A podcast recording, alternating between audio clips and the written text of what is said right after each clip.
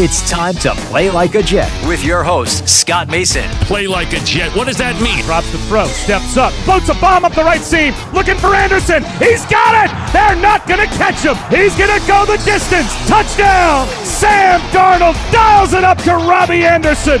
92 yards! This is too much deflected and picked up Mosley. He'll take it in. It's a pick six and a touchdown. Bell. Into the middle of that line, and it's a touchdown. Big return for Crowder, 85 yards. Pass thrown, there was contact with the quarterback, and it's incomplete. They got pressure on Prescott. It was Adams who came blitzing in. Hill hit immediately when he got the handoff. You know that's the Q-inator. Oh my gosh. Listen, thank you. From the TOJ Digital Studios, this is Play Like a Jet. My name is Scott Mason. You can follow me on Twitter at PlayLikeAJet1. And it's Wednesday, which means it's time for Midweek with Manish Mehta of the New York Daily News. Hey, Manish, 3 wins in a row for the New York Jets. Can you believe it? Yeah, it's unbelievable, right? It's, you know, they're on a hot streak. It's Thanksgiving week. They're playing a team that hasn't won all season. This is probably the high point of Adam Gase's tenure to this point, but they're playing well. You know, we talk about, you know, the level of opponent, and clearly the Raiders were a step up over the Giants and the Redskins. I don't think the Raiders are anything more than a middling team, but, you know, they are better than the previous 2 opponents, and the Jets throttled them. You have to give them credit. I thought Adam Gase caught a terrific game. I thought the execution on both sides of the ball was great. Greg Williams continues to do an awesome job on the other side of the ball. And outside of the long field goal that Ficken missed, I thought specials was pretty good for the most part. So just the kind of performance you want to see if you're a Jet fan, beating a team that's a step up in class from those previous couple opponents and beating them convincingly. So. When I look at that game, it wasn't a perfect game by any stretch of the imagination, but there were so many good things, in all 3 phases that you should be encouraged about if you're a Jet fan, if you're a Jet player, Jet coach, entering this game in Cincinnati. Manish, I got to ask this. You know the deal. It's coming. How are we feeling about Adam Gase right now? Well, I thought Adam Gase had his best game as a coach. Maybe I'm wrong about that. I'm just looking at it, from an outsider's perspective. But, I thought he really pushed all the right buttons. Not to say that he didn't try to push all the right buttons in previous games, but everything kind of hit. I know that everyone kind of wants to look at that flea flicker, and that was fine. Coaches call flea flickers all the time. But the play that I was the most impressed with was actually the 1-yard touchdown to Ryan Griffin. Now, I watched that play, I don't know, probably 12 times in the past 24 hours, and it looks like it's a sprint right option, which is a play that Adam Gase has used over and over. It's a play they used in Denver with Peyton Manning. It's a play that really goes back to Bill Walsh, maybe even precedes Bill Walsh, but those Joe Montana teams did a sprint right option inside the 10-yard line, and it's exactly kind of like what it sounds like, where the quarterback takes the snap, just bolts to his right, and then there's an option to either throw it to a guy who's running an out, or there's a quasi-pick play where you can maybe throw it to the receiver who's making an in cut. And in this particular case, those 2 guys were Jamison Crowder and I believe Robbie Anderson. And Crowder was the guy who went in motion. And I thought that, frankly, that Darnold was looking for him first. And if there was a little bit more room, a little bit more daylight between the defender and Crowder, I think that Darnold would have thrown it to him. Now, I asked Gase after the game, and Darnold after the game as well, if that was by design, throwing it back to Griffin, and they both said yes. So I kind of think that it was the second option. Regardless, it was built into the play. Whether it was the first or second option, if it was the first option, it was an absolutely brilliant call because it broke every tendency that Gase and the Jets had shown in that area. And we even saw it in Washington. I don't know if it was a sprint right option in Washington, but Darnold did sprint right and threw it to Robbie Anderson for that 6-yard touchdown. So we've seen that play on film over the first couple months of the season. Even in the preseason, they used that, I believe, in Atlanta. So if you're Paul Gunther and you're seeing that play develop, you're automatically thinking that Darnold's going to let it fly, probably throw it to Crowder on the out. But he didn't, and he made that either the quick decision or the predetermined decision to throw it back to Griffin, who was wide open. He could have crawled into the end zone. I really liked that play. It was only a 1 yard gain, the shortest gain, ironically, of the game. But just something that I thought was really creative. And if indeed Griffin was the first option, it really broke from tendency, because everything about that play looked like it was going to be a sprint right option, and Gase kind of broke from that. So, you know, kudos to him. I thought he did a really good job, and you know, as you know, and as anyone who's heard this podcast knows, I've been extremely critical of Gase, and I still think there's a lot of things that I need to see or hear behind the scenes that I haven't seen or heard yet. But just in terms of play calling, as I've said all along, he's got a lot of good ideas, and you know, all those ideas, or virtually all those ideas, worked against Oakland, so he deserves credit for that without a doubt. For the record, I'm with you. I think Gase deserves praise here, but I also think that there should be cautious optimism, because there's still plenty of warning signs that we've seen from his tenure in Miami and from the time that he's already been here at the Jets, especially in terms of management, more so than play calling. I think play calling was always the secondary worry with Adam Gase. It was always more about being a manager. Hopefully, he's able to learn from what he did wrong previously and grow as a head coach. Fingers crossed right now with this three-game winning streak intact. Big part of that winning streak, as you just mentioned, was Ryan Griffin. He signs a 3-year extension with the Jets a couple of days ago. Really like this move myself. He's developed some really nice chemistry with Sam Darnold. Gives the Jets a little bit of insurance with the injury to Christopher Herndon. Plus, he had that suspension, so if he gets suspended again, he can miss even more time. Never a bad thing to be stocked well at the tight end position. You've now got Trevon Wesco, who can block. He's the fourth-round rookie. You've got Griffin. You have Herndon coming back. The Jets shouldn't have to worry about tight end. I like the fact that they were proactive here, Manish, and they locked up a guy that fits this system well. Talk to me a little bit about the Jets' line of thinking and Griffin's line of thinking, because he's playing really well. He could have hit the free agent market and maybe cashed out a little bit. I guess he likes it here. Yeah, you know, it surprised me. But if you look at the deal, it's $4 million guaranteed, you know, over a 3-year period. You know, there's incentive-based clauses in there, as you would imagine, that can get into double digits, you know, 10-plus million. But, you know, it was not a hefty investment by any stretch of the imagination. So, you know, in that respect, I thought Joe Douglas made a smart move. I probably would have waited until... I don't know, mid-December, late December. Maybe I'm splitting hairs. Maybe I wanted to see a little bit more of a sample size. But regardless, it wasn't a massive investment. So I thought it made sense. As you said, you know, they have a pretty good stable of tight ends here next year. If you assume that Chris Herndon comes back with Herndon, Griffin, and then Wesco, who's developing as well. From his perspective, I think it made a lot of sense. I guess he could have kind of, you know, seen how the rest of the season went and taking a look at what the market would have been for him. But remember, this is a guy who was cut because of an off the field transgression, and he's been nothing but a model teammate, a guy that Sam Darnold can trust, and that is probably the most important aspect of it. Yes, physically, you know, he's got great hands, as we know, as the marketing people know. That's you know, obviously mandatory when you're playing. You know, if you're a tight end who's going to be relied on catching, you got to actually catch the ball. But just the idea of developing a rapport and a trust with your quarterback makes all the difference. And he's playing extremely well. 5 touchdowns for a tight end is the most for any Jet tight end since Dustin Keller did it in back-to-back years in 2010 and 2011. So we still got another month or so left in the season. He's probably going to break that record. And, you know, again, because of what the actual financial investment was, I think it makes a lot of sense. It's not like they broke the bank, offered him, a ton of guaranteed money. He's a reliable presence. He offers insurance for next year and beyond if Chris Herndon is healthy, because you would assume that Chris Herndon would assume the role that he was destined to have, which is to be a major contributor in the passing game, and I think he will when he comes back next year.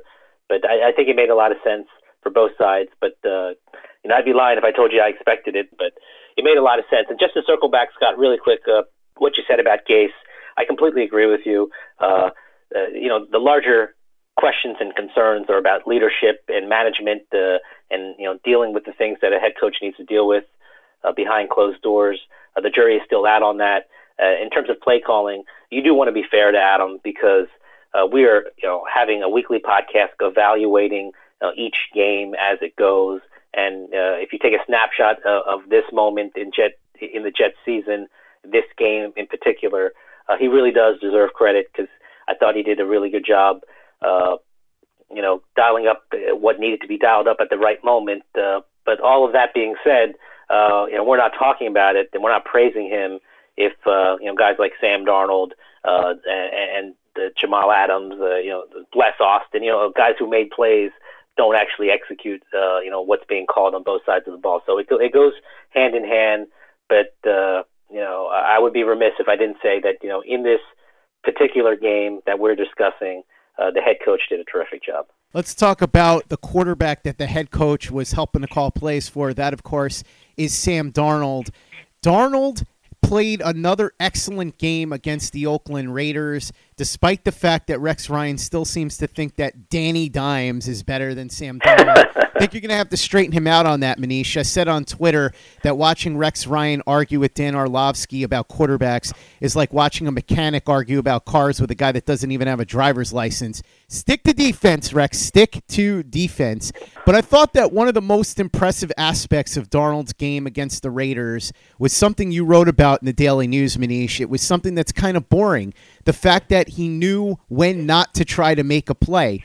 That, to me, is something that separates an excellent quarterback from somebody who's going to struggle from time to time. Jameis Winston is the perfect example. We've seen Jameis Winston play really well, but then he makes a whole bunch of boneheaded decisions, and it brings him back a peg to the point now where the Bucs, after 5 years, are questioning whether or not he's even going to be the guy going forward. If Sam Darnold can continue to play this way, where he eliminates those big mistakes from his game, he's going to have a chance to be a really, really good quarterback over the next bunch of years. I thought you wrote a really smart piece about that in the Daily News, Manish. It's amazing to me, just watching him play the other day.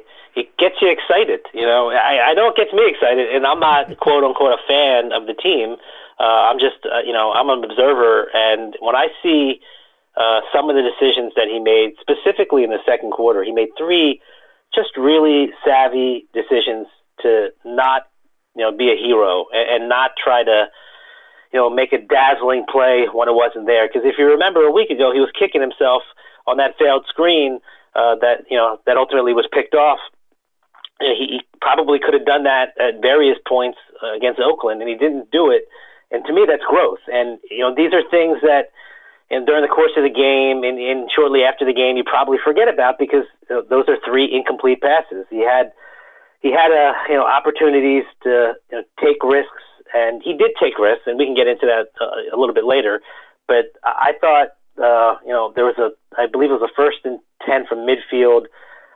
He had pressure coming up the middle. He was flushed out right. He ended up throwing it out of bounds. It ironically hit Jamal Adams on the butt, which a lot of people noticed. But that, to me, a really smart play because on the next play, Bilal Powell ran for 7 yards, and then they converted on 3rd down on a play that I'd like to talk about later, just an incredible play that he probably should have run with, but he ended up making this incredible pass to Robbie Anderson. But it was the same drive.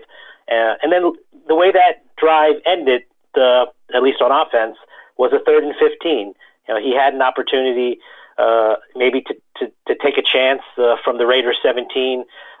He found pressure coming at him, and he smartly just heaved it out of bounds to the right, and that led to a Sam Ficken field goal. They were in field goal range. He understood where they were on the field.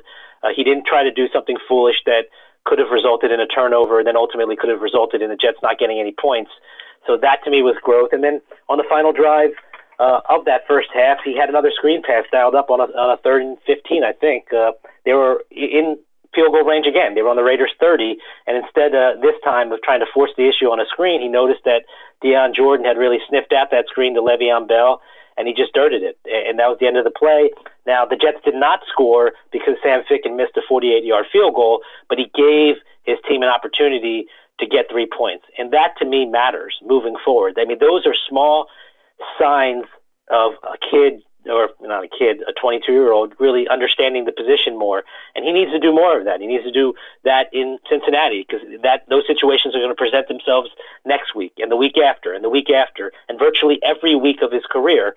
So he needs to continue to weigh the risk and reward element to this. And it's so easy for you and me to talk about it 3 or 4 days after the fact and after watching the game live and watching the game on tape.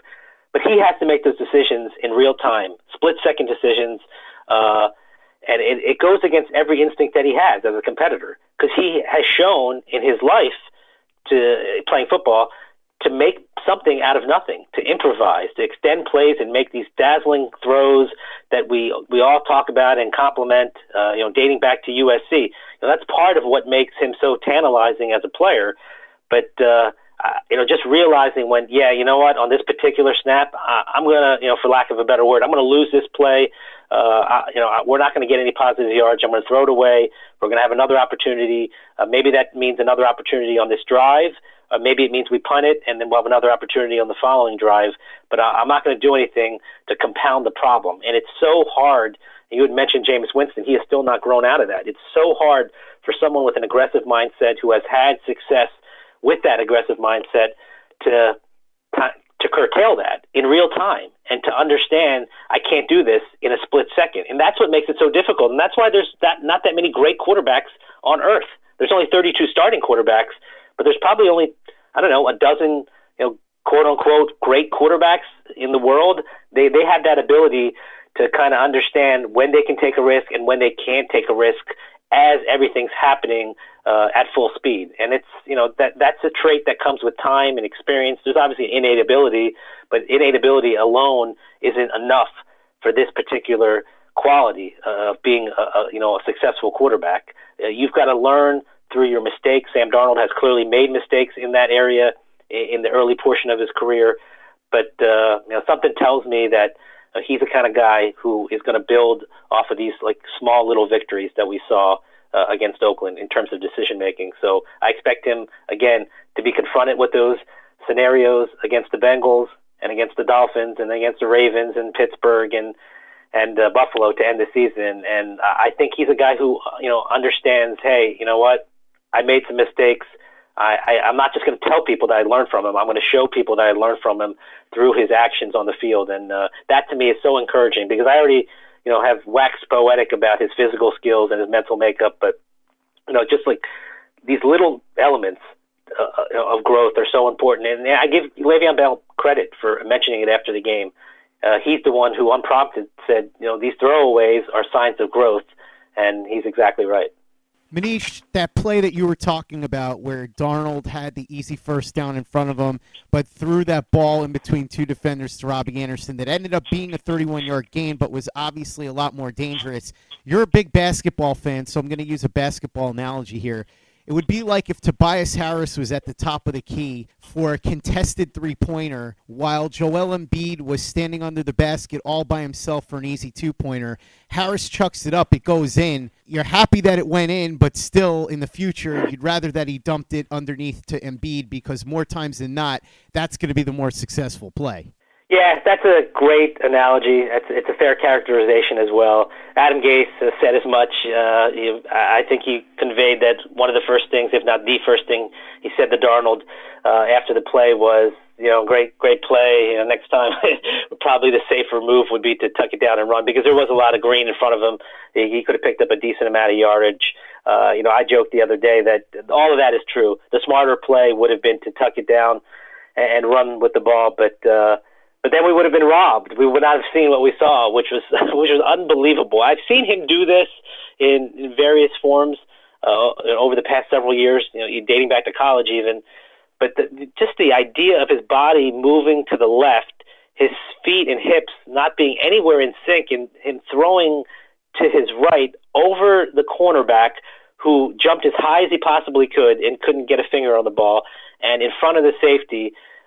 Really in a spot where only a tall wide receiver could go up and grab it, was just an amazing play. And you're right, more times than not, you don't want that to happen. You want him to take advantage, of the space in front of him, because he's got wheels. He showed that even at different points during this game. It's not as if he didn't run. He did make smart decisions, keeping the ball and running. But that play to me was just, I looked at that play from every possible vantage point. To me, I see Brett Favre, and I don't want to say he's Brett Favre. It's so unfair. He's a Hall of Famer. I see Aaron Rodgers. I see a little bit of Tony Romo. All really good quarterbacks. Two of them are going to the Hall of Fame. One of them, unfortunately, had injuries that would keep him from reaching that level. But three just really quality players at the position, and not many players at that position today could make that play. And again, there's a balance there. We discussed it with throwing the ball away. That you also have to throw in the fact that when you throw it away, when you tuck it in and run, and when you try to make a play like that.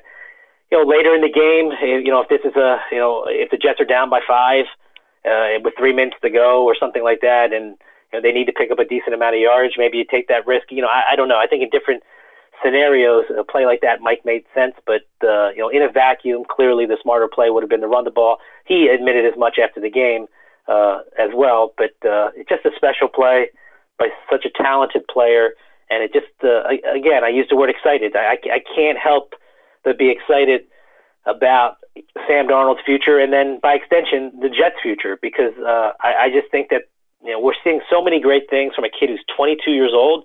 He's not 24, 25. He's 22. I can only imagine, assuming that he stays healthy and the Jets, improve pieces around him. I can only imagine what kind of player we're going to see at age 25, 26, 27.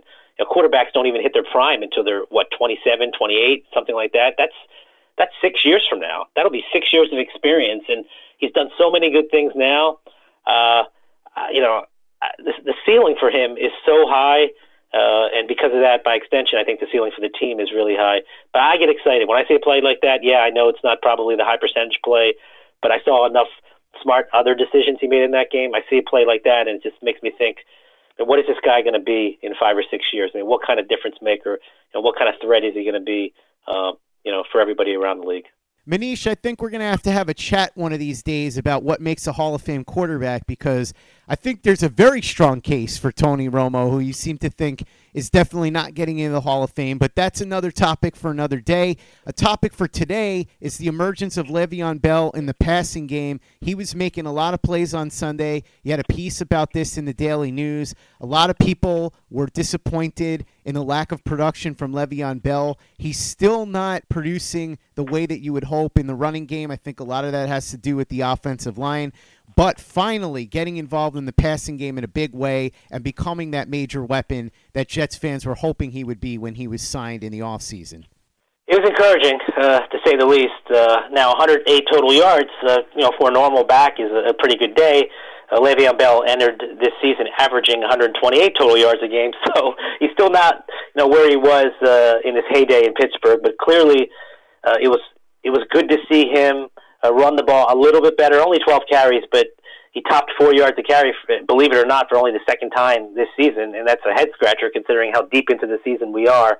I was impressed with Adam Gase using him as a wide receiver, lining up as a wide receiver and then getting him the ball. Now, I know that Gase has said that the plan every week is to try to get him the ball and give him opportunities as a pass catcher, but I thought the first play from scrimmage, he lined up as a receiver, Darnold went to him, 20-plus yard completion, that kind of set the tone for the early stages of that game. He only had, I believe it was 17 touches, 12 carries, 5 catches off the top of my head, but I think he had 10 or 11 of those touches in the first two drives. So there was a heavy dose of Le'Veon as a pass catcher and a running back in those first two drives that netted points, and I thought that was extremely important. And look, this was a blowout, so I can live with the 17 touches. I think I'd like to see more than 17 touches in a competitive game, but in this type of scenario, it's fine. I had spoken to Le'Veon last week about his decision to come to the Jets. It's an obvious question, right? The team isn't doing particularly well statistically. This is his worst season of his career. And he and I actually had a discussion about the Hall of Fame. I didn't look that closely at Hall of Fame running backs statistics until after I spoke to him. I think it's going to be tough sledding for him. But just like when you look at a snapshot of a six-year window, something like that, he's one of the best running backs to ever play. I think there was a reason why he's the fastest player, fastest running back to get 8,000 scrimmage yards in his career.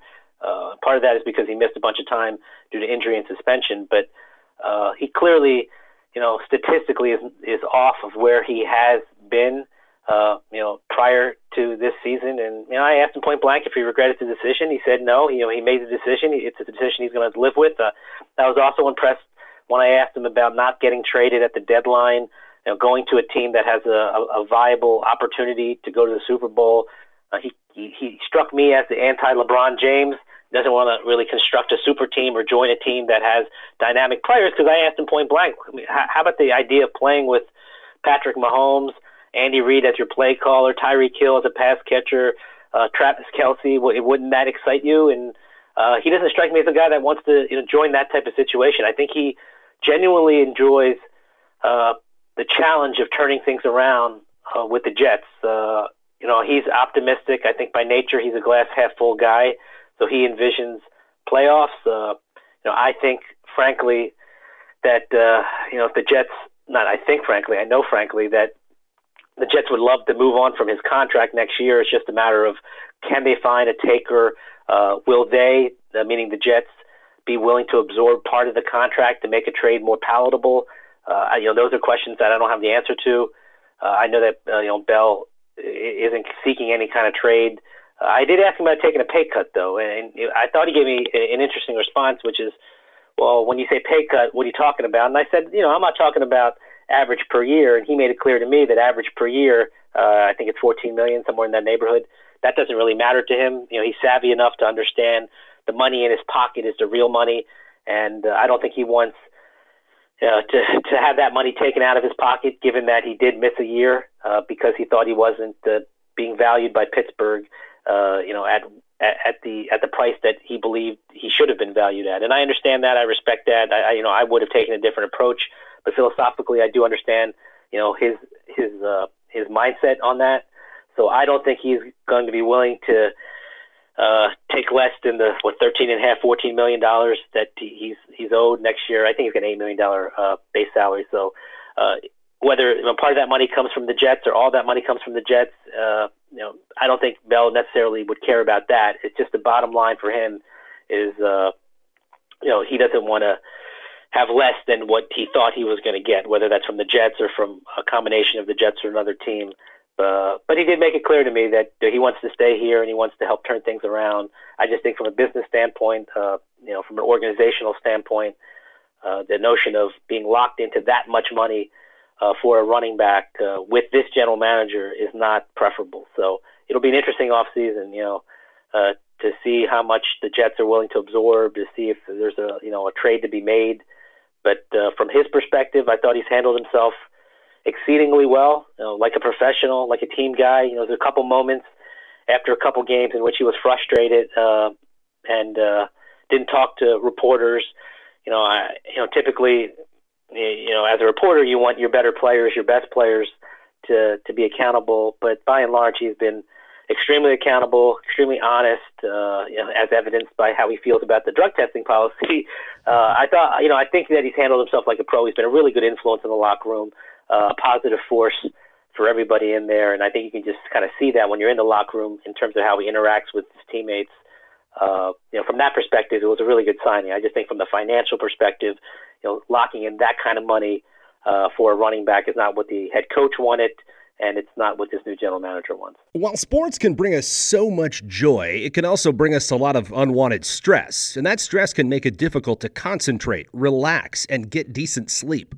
Sunday Scaries was launched in 2017 by two best friends and business partners, Bo Schmidt and Mike Sill. They operated a full-service bar with 50 employees and were always exhausted.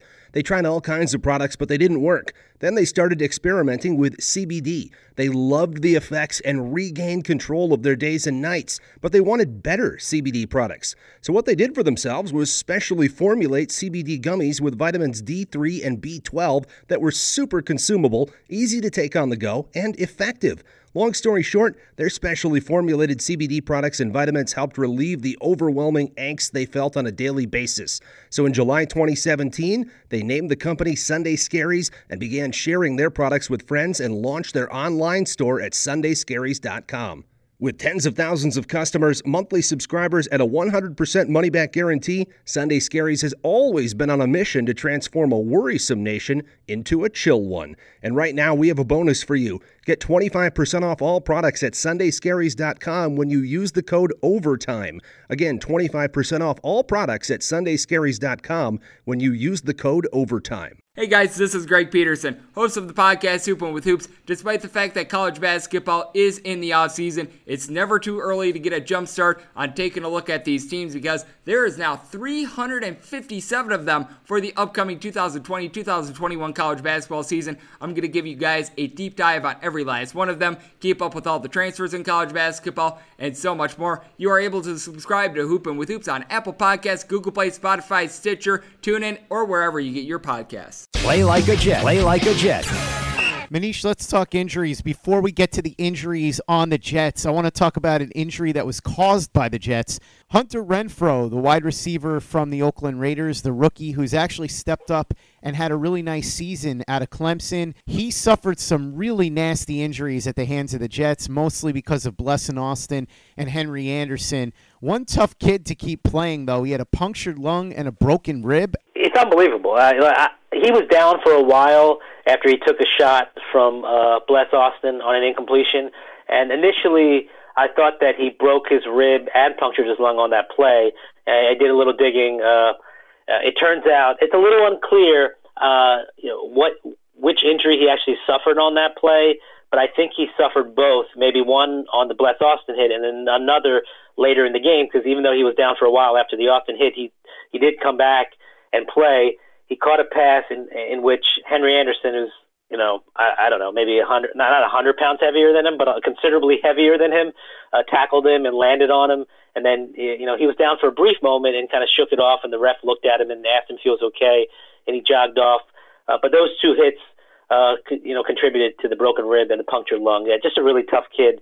He's a kid that, any team would love to have. I don't know him. I've never met the guy, but just watching him play and kind of tough it out on Sunday was commendable.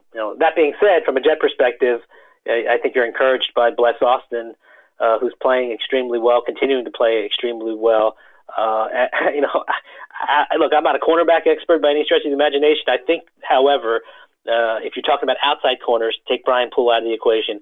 But if you're talking about outside corners, you can make a fairly good case that right now the Jets' best cornerback is this rookie who's only played, less than 3 games.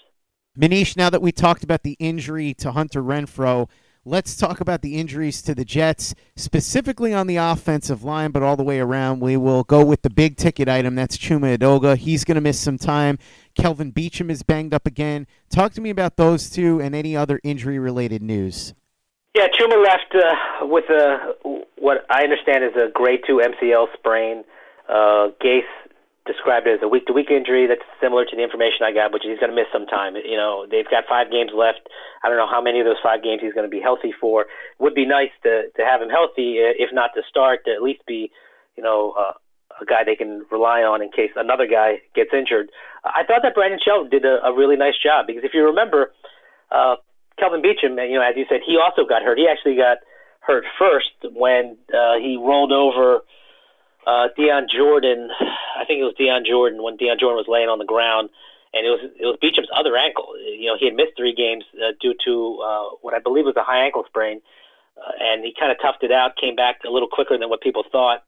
And then even when he came back, I know in that Redskin game, I believe he was kind of shaken up. I don't believe he missed any time, but he was kind of banged up a little bit. Really tough player. Really tough player. I spoke to him recently, and when he came back, about kind of fighting through that injury. He's done a really solid job. The Jets, frankly, look like a different team with him there, because I think there's a comfort level with Sam Darnold, understanding that he's going to be safe on the blind side. Beachum didn't allow a sack or a pressure. The line actually only gave up 1 sack, and that really wasn't on them. That was a coverage sack. I think Max Crosby ended up tripping up Darnold, but that was also the only quarterback hit. The Jets didn't allow more than 1 quarterback hit. So as a line, they've been playing much better. But Beachum specifically, no pressures, no sacks, I think he's only given up 3 pressures in the last 4 games that he has played. The Jets have won all 4 of those games. But I think they've done a great job, to be honest with you, in pass protection over these past few games. And you know, Shell, again, played a few snaps at left tackle when Beachum left for a few moments the other day. And then when Edoga got hurt, he moved back to his natural position at right tackle. I don't know how long it's going to take for Edoga to get healthy, but I think you can make a reasonable case that Brandon Shell is playing better right now, so you keep him in. Either way, it's going to be the 7th starting combination for the offensive line this upcoming week, because you've got Tom Compton now at right guard, who I think has played pretty well, replacing Brian Winters. You do have to – it's not an apples-to-apples comparison, because I think a healthy Brian Winters would be a better option, but he clearly was not healthy. He played in excruciating pain with that shoulder injury basically all season. So when you're comparing that Brian Winters to a healthy Tom Compton, I think the Jets are doing pretty well at that guard spot. And Scott, you and I have talked about the center position, Ryan Khalil getting hurt or being ineffective, whatever you want to call it, ultimately being put on IR. That actually helped the Jets, because I think Jonathan Harrison has played better. He probably, in hindsight, would have been the better choice to be the Week 1 starter. And that's all in hindsight, of course. But it's not. I don't believe the Jets took steps backwards because the center and the right guard were put on IR. I actually think that they're playing better, with the guys that they have in there. And it'll probably be. I don't want to say easy, because nothing's ever easy, especially if you're 4-17. But I think they should be able to hold their own against Cincinnati. So that in theory should be another good game for the offensive line. It makes all the difference in the world, because you already know that Darnold's got good elusiveness, and he's got a good ability to move the pocket with his mobility, functional mobility in and around the pocket. So if the line can play like they've been playing these past couple weeks, that gives them an opportunity to rack up more wins. You and I talked about this a few weeks ago before that Giant game. I thought there were a lot of wins that were out there for this team. Really 4 bad teams. I call it, when you look at the Mount Rushmore of Drek in the NFL, you're probably talking about Washington, the Giants, the Bengals, the Dolphins. The Jets are playing all of those teams during a 5-week span, and the toughest game that they played, they just had against really, a quote-unquote playoff contender in Oakland, but a team that not many people thought was going to do much entering the season. They've exceeded expectations, but again, they're not world beaters. That, to me, was the best team that they're going to face in a 5-week stretch. I would be shocked if they lost in Cincinnati, barring something really odd. And then they've got Miami at home. Are they really going to get swept by Miami this season? I don't think that's going to happen. So it's a good stretch, a good get-well portion for not only the team but the offensive line. And even though they're banged up, at the tackle positions, Beachum, I think, is, he's going to give it a go. He obviously came back and played the bulk of that game over the weekend. Really a tough guy, great presence, a guy that Darnold, Gase, other teammates have praised, over the past couple weeks. He's a guy, I think that kind of sets the tone for that offensive line. And for all the criticism that this line got over the first 2 months, rightfully so. But for all that criticism, I think we've got to give them credit when it's due. They're playing really well right now. And, it'll be interesting to see how these last 5 weeks unfold for this line. Hey, guys, Greg Peterson here with the Baseball Betting Podcast. As we know, the MLB season is back in our lives. It's going to be a 60-game sprint unlike anything that we've ever seen before. And I'm going to be giving you picks every single day, 7 days a week with Major League Baseball. We're also going to be keeping up with the KBO as well. If you like baseball and you like being able to make some money, subscribe to the Baseball Betting Podcast with Greg Peterson on Apple Podcasts, Google Play, Spotify, Stitcher, TuneIn, or wherever you get your podcasts. Play like a Jet. Play like a Jet. Manish, 2 fun stories before we move on to this week's game against the Bengals. The first one involves Brian Poole. He had a pick-6 on Sunday against the Raiders, and apparently he really wants that ball back. Yeah, he started this hashtag, right? What is it, the Find Poole Pick-6 or something like that? It was a big moment in his career. Yeah, well, it's actually pretty funny. When you watch the replay, it's Find Poole Pick-6. That's the official hashtag if you want to come clean or tip off to the Jets on who has the ball. Because as of this recording, I don't believe that Brian Poole has gotten the ball back. But just watching the replays is pretty funny because he's celebrating with his teammates. He's got the ball outstretched in his left hand, and then somebody from the front row just grabs it from the stands. And I think he's so excited about the moment that he didn't realize that someone took the ball out of his hand. So he continues to celebrate with his teammates as he goes back to the sideline. I think, when he had the chance to think about it, he probably wondered, hey, what happened to the ball? This is a pretty cool moment. Pretty nice play, athletic play, the one-handed grab off the deflection. I do want to say that Neville Hewitt deserved a lot of credit on that play. He did the dirty work and forced the deflection, and he's been playing great. Maybe that's a different discussion, but who would have thought that the Jets not only would have missed C.J. Mosley, but then when Neville Hewitt was out, there was a clear void there. And now that Neville Hewitt is back, he's playing really good football, and I think he made that play. And Poole gets all the credit for getting that one-handed grab. But, fine Poole pick six. I got a funny email, or really an unusual email the other day, in which there's a New York strip club that's offering the person who stole the ball free VIP access to any of their clubs in Manhattan, free food, free drink. I think that you can get butler service, free VIP access for every Jet game for as long as that person is alive. So if you have the ball and, you want to get some free strip club access, I guess that's a good incentive to return it, right?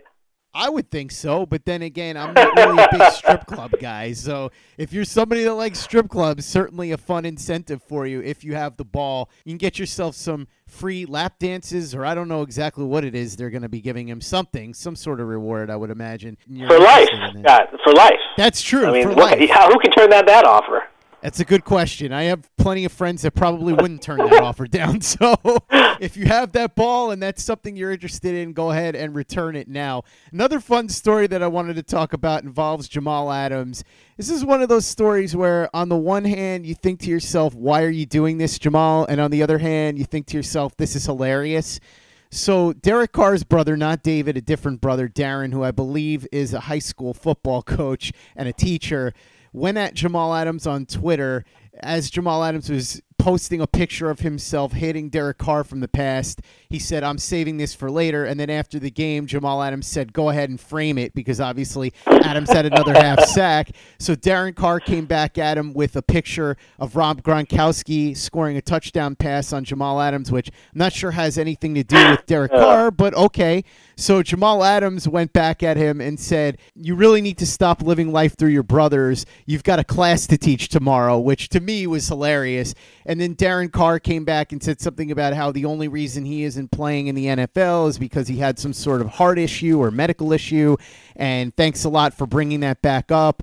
And Jamal Adams said something back to him along the lines of, hey, you use then, T-H-E-N, instead of than, T-H-A-N. What kind of teacher are you? Enjoy your week off from school. So this is one of those where I think Darren Carr got in a little over his head. Jamal's Twitter game was just too strong for him.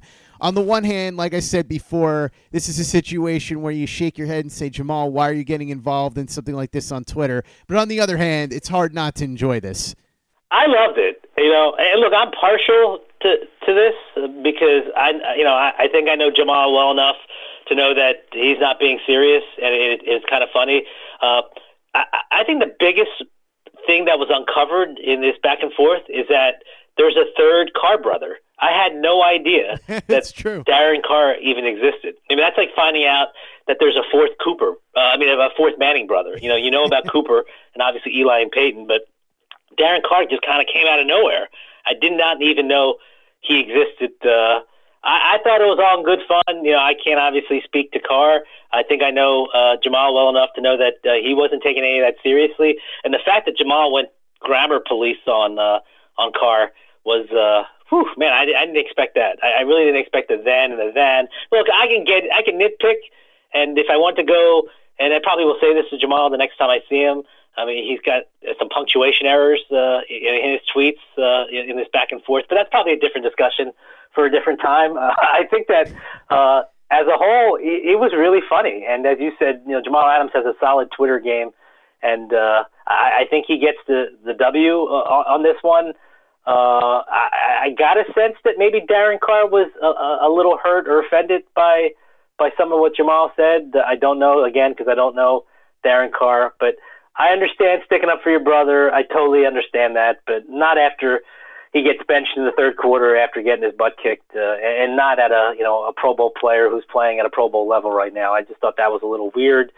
But, hey, if you feel the need to defend your brother, then who am I to say you shouldn't do that? Just as a whole, I was texting some people in the organization saying, you got to look at this. Just take a look. It's just funny. I looked at it as harmless and funny. Again, going with the grammar stuff to me was taking it to a different level of hilarity. I don't know what Darren Carr teaches. It would be pretty funny if he was an English teacher. I'm unsure about that. I didn't really care enough to delve into it. But, again, look, I didn't think it was serious. I enjoyed it. I'm sure that people who were, taking part of this and not taking part of this and just kind of looking from afar had a good time with it. Hopefully Darren Carr had a good time with it because, I'm pretty sure that Jamal Adams was not serious.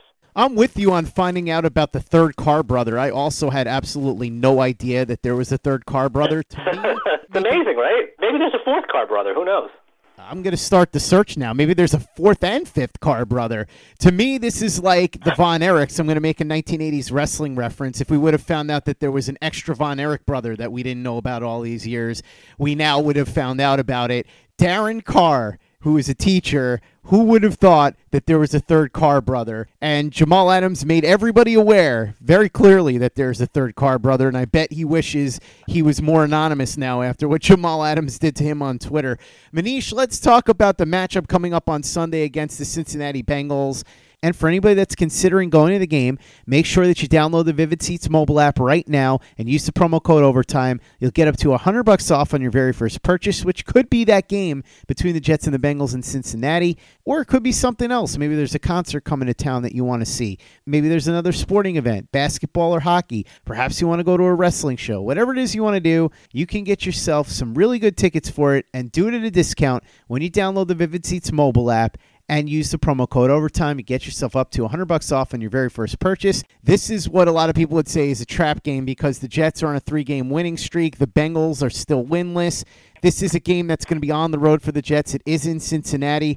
And word came out that Andy Dalton is going to be starting in this game, which I think is significant because Finley was a rookie that looked like a deer in headlights at times, and Andy Dalton, for whatever you want to say about him, is a very capable starter. He's not anything more than that. The guys on the Around the NFL podcast have often referred to him as the NFL's prime meridian of quarterbacks because he's right in that center. So if you have a quarterback that's better than Andy Dalton, you're on solid footing. If you don't, you probably need to get a better quarterback. So this, to me, is something that actually works against the Jets because I think that Dalton is still capable of having a good game, even though it's been a rough season for him and the Bengals. How do you see this thing playing out? Because on paper, there's no reason why the Jets shouldn't win this one. But the Bengals, even in the games against good teams, have come relatively close most of the time. And you would think that at home against the Jets team that might be feeling itself a little bit, this could have the potential to be a trap game. Well, I agree that the quarterback change is a significant move, and I'm not putting Andy Dalton in Canton. Now, he is a former Pro Bowl player, but the Jets fans, they've already seen a veteran quarterback who has had success at different points in his career beat them, and that's Ryan Fitzpatrick. So I think that the fact that Dalton was benched was insulting to him, so he could be re-energized, coming off a 3-week vacation. And clearly, he gives the Bengals, in my estimation, a much better opportunity to actually win a football game the rest of the season than Ryan Finley, who was a complete train wreck. I'm not saying that Dalton is going to light the world on fire because he hasn't lit the world on fire. He's 0-8 this year. I mean, there was a reason he was benched. He wasn't effective. He wasn't terrible. I guess, statistically he wasn't terrible. I guess he kind of actually was if you watched the games. But he gives them a veteran presence at quarterback. He could be motivated, coming off this layoff. It is a home game, but this offense is terrible. Whether it was Ryan Finley or Andy Dalton, at least to this point, they're I think they're averaging 14 points a game. And not that the Jets are that much better statistically. The yards per play is actually completely like anemic for both sides. The Jets are averaging 4.5 yards per play on offense. The Bengals averaging 4.8 yards. So both teams are averaging under 5 yards per play, which could make for a lot of punts. We'll see what happens. But you know, defensively, as you said, look, you know, they've been in games. You know, they haven't given up that many points the last couple weeks, I believe, but they're dead last in total defense for the season. You know, they give up over 415 yards, if memory serves. I think it's over 415 a game. They give up, I know they give up the most yards per play in the league, 6.5 yards. So that bodes well for Sam Darnold and Adam Gase. I don't think the Jets are going to lose. I know what you're talking about with trap game. You know, they've got the Miami game, and I'm sure they're ticked off. You know, after losing to Miami this year, they got that awaiting them. But can a 4-7 team, even though they're playing an 0-11 team, can a 4-7 team, Scott, really have a trap game? Mm-hmm. I don't see it. I don't believe that.